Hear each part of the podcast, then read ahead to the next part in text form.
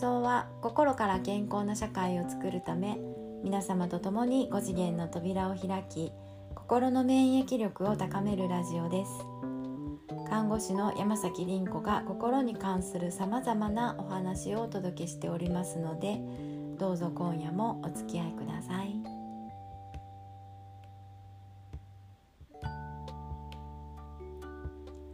こんばんは。さて今日はですねちょっと看護師らしく病気の話をしたいと思っております。まあ現代で、えー、問題になっている病気っていうのはやっぱり生活習慣病なんですよね。メタボメタボリックシンドローム。で今日本では、うんと、肥満症と診断されている人が3000万人って言われてるんですね。でまあ実際は肥満症の人は倍以上いるんじゃないかなってつまり6,000万人7,000万人なんでもう3分の1は肥満になってるんじゃないかなって言われてます。で、えっと、その中ででもですね多分男性に多いんじゃないかなと思いますがもうね諦めちゃってる人ダイエットするとか運動するとかもうねやっぱりこう普段えっとストレスを発散するために飲んだり食べたりしてるのでそれもう全然 OK なんですよね。でもうそれが必要だからそれがもう分かってるのでもう僕は一生こう病院に通い続けて薬飲んでその方がマシだみたいなねあのそういう人が多いなと思うんです。で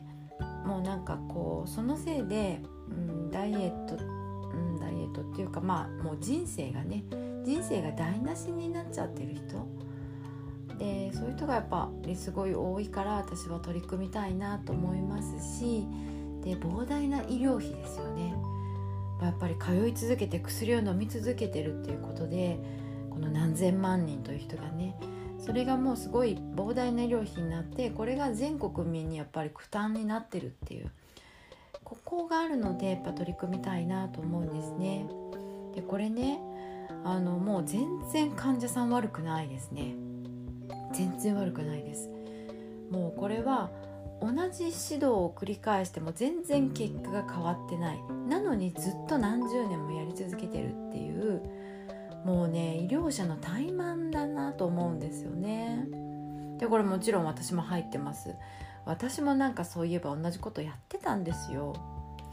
でね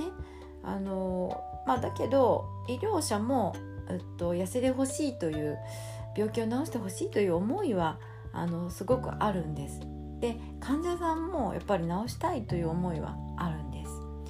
でこうやってみんなが一生懸命なのに、えっと、変わらないというのはこういうものってもっと大きな組織うんとシステム自体に問題があるんですね。そうそれでもうねあのそれも分かっててもう行政とか医療がいまだに行動心理学というものを信じてるからなんです。で行動心理学っていうのは、えっと、何々しましょうとか何々はやめましょうという人に行動変容を促すものなんです。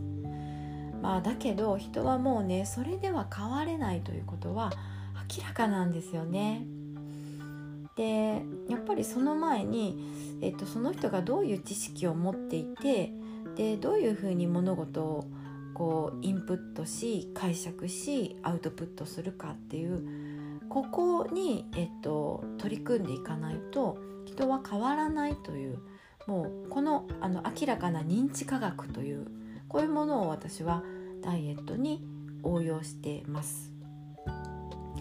なのでまあ今日ねちょっとそれをご紹介したいと思ってます。でほとんどの人たちは、まあ、痩せる方法というのを血眼になって探してるんです。そりゃそうですよね。行動というものを私たちは与えられてるのであの痩せる方法を探してるんですね。だけど本当に大事なのは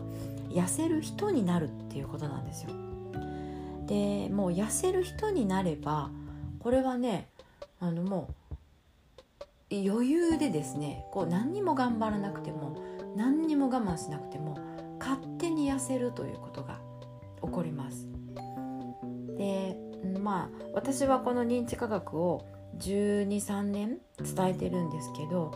えー、私の周りには10キロ以上痩せた女子が何人もいますね。で口を揃えてなんで痩せたかわからないって言うんですよ。そうなんですえっ、ともう無意識なんですね私たちの行動の97%っていうのは自動思考になってて無意識なのでこの無意識の変容を起こすというここをしなければあの3%のね部分でもうめっちゃ頑張って、えっと、めっちゃ我慢してやらなきゃいけないというこういうことになってくる。で97%の無意識に介入すればもううんいつの間にかせちゃうということが生じます。うんなのでねまあ個人的に、えっと、クライアントさんでやってるコーチングでやってるのもあの何件かあるんですけど例えばそのうちの一人うんそうだな社長さんで、えーと、生活習慣病でうんと糖尿病があってうん無呼吸症候群にも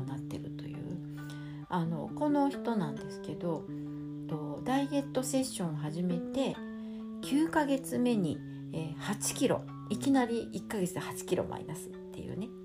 あのこういうことが起こるんです。でやっぱりこの人も何で痩せたか分かんないって何にも我慢してない。食べたいもの食べてるし飲みたいもの飲んでると。だけど痩せたっていう。でまあ基本もうあの無意識の変容なんていつの間にか痩せちゃうので、えーと、リバウンドとかも全然ないですでこの人はまあとにかくそのお付き合いが多くってお正月年末年始にはまた6キロ増えちゃったっていうのがあるんですけどまあだけどその2ヶ月後にはまた1ヶ月で6キロ減ったというまあこういうことが余裕でできるようになるんですね。でダイエットの次元が変わったっていうまあこういうフィードバックとかがありますね。そうなんかねやっぱり自分を知る人を知る人間を知るっていうこう私の仕組み自分がどういう仕組みでできてるかっていうところが、えーと、非常にね大切なんですね。あの今日だからお話しするのはこれ5次元の扉なんで、えっと、ダイエットの方法はまあいろいろあります3つぐらい私はやっててその人に合う次元のものをやるんですけどうんとでも今日はえっと、5次元の扉なんで、えっと、一番こう次元の高いものをあのご紹介したいと思ってます。で次元が高いのでこれはダイエットだけじゃなくっていろんな問題に応用できるんですね。うんと例えば人間関係の、えー、問題が非常に多い人とかね、えー、感情的になりやすい人とかあとねいやそうだな昨日おとといなんかこう断捨離の話をしたんですけどうん断捨離もやっぱり捨てたいのに捨てれないというあのこういうことが生じてる人はあの割とねここに当てはまるんじゃないかなと思いますね。でねあのどういうことかというと人はもう過去に生きる動物なんですよ。非常にこの記憶があるがゆえに、えー、過去を背負ってるんですね。ずっと過去を引きずってるんです。でダイエットで言うとあのダイエットするしない、うん、にかかわらずこれを食べるか食べないかとか飲むか飲まないかとか運動するかしないかとかっていうのはその人の脳裏に浮かんでいる誰かの影響を受けてるんですねその人と四六時中常に対話してるんですでこれが常になのであのもう無意識なんですよね。でその脳裏に浮かんでいる誰かの評価を気にしていたりとかあるいはその人に対して反発している反発して行動している時とかがあるんですね。でこの脳裏に浮かんでいる誰かっていうのは多いのはやっぱり両親だったり先生だったり非常にあなたに影響を与えた人なんです。でまあたまにその彼氏だったりとかねそういうこともありますね昔付き合ってた彼氏とか友達とかっていうこともありますでこの脳裏に浮かんでいる人っていうのは非常にね、うんとまあ、潜在意識なんだけどしかも深いところにあって、えー、っとこれ、まあ、セッションしないと気が付かない人もいるかもしれません。で言い換えれば霊って言えるんですね。であのまあそうだな。脳裏に浮かんでいる人もう少し詳しく言うとダイエットにおいては例えばですねえっともう5年も6年も前に亡くなったお母さんが昔からよく言ってたこと子供の頃によくあの言い聞かさされていたことがあってそれに未だに従っているという。うん例えばそのお母さんはご飯を絶対食べなきゃいけない。米が力の源だっていうようなことをずっと言ってたと。でまあそれって言ってみたら戦後の話なんですよね。戦後の食べるものがなかった頃あの本当にあのえっと、力、力をつけて、えっと、動かなきゃいけないというこういう時の価値観なんですね。で今はもう食べるものが溢れてて毎日、うん、なんか5トンとかなんかそういう、えっと、量の食べるものを廃棄してるんですよね日本ってね。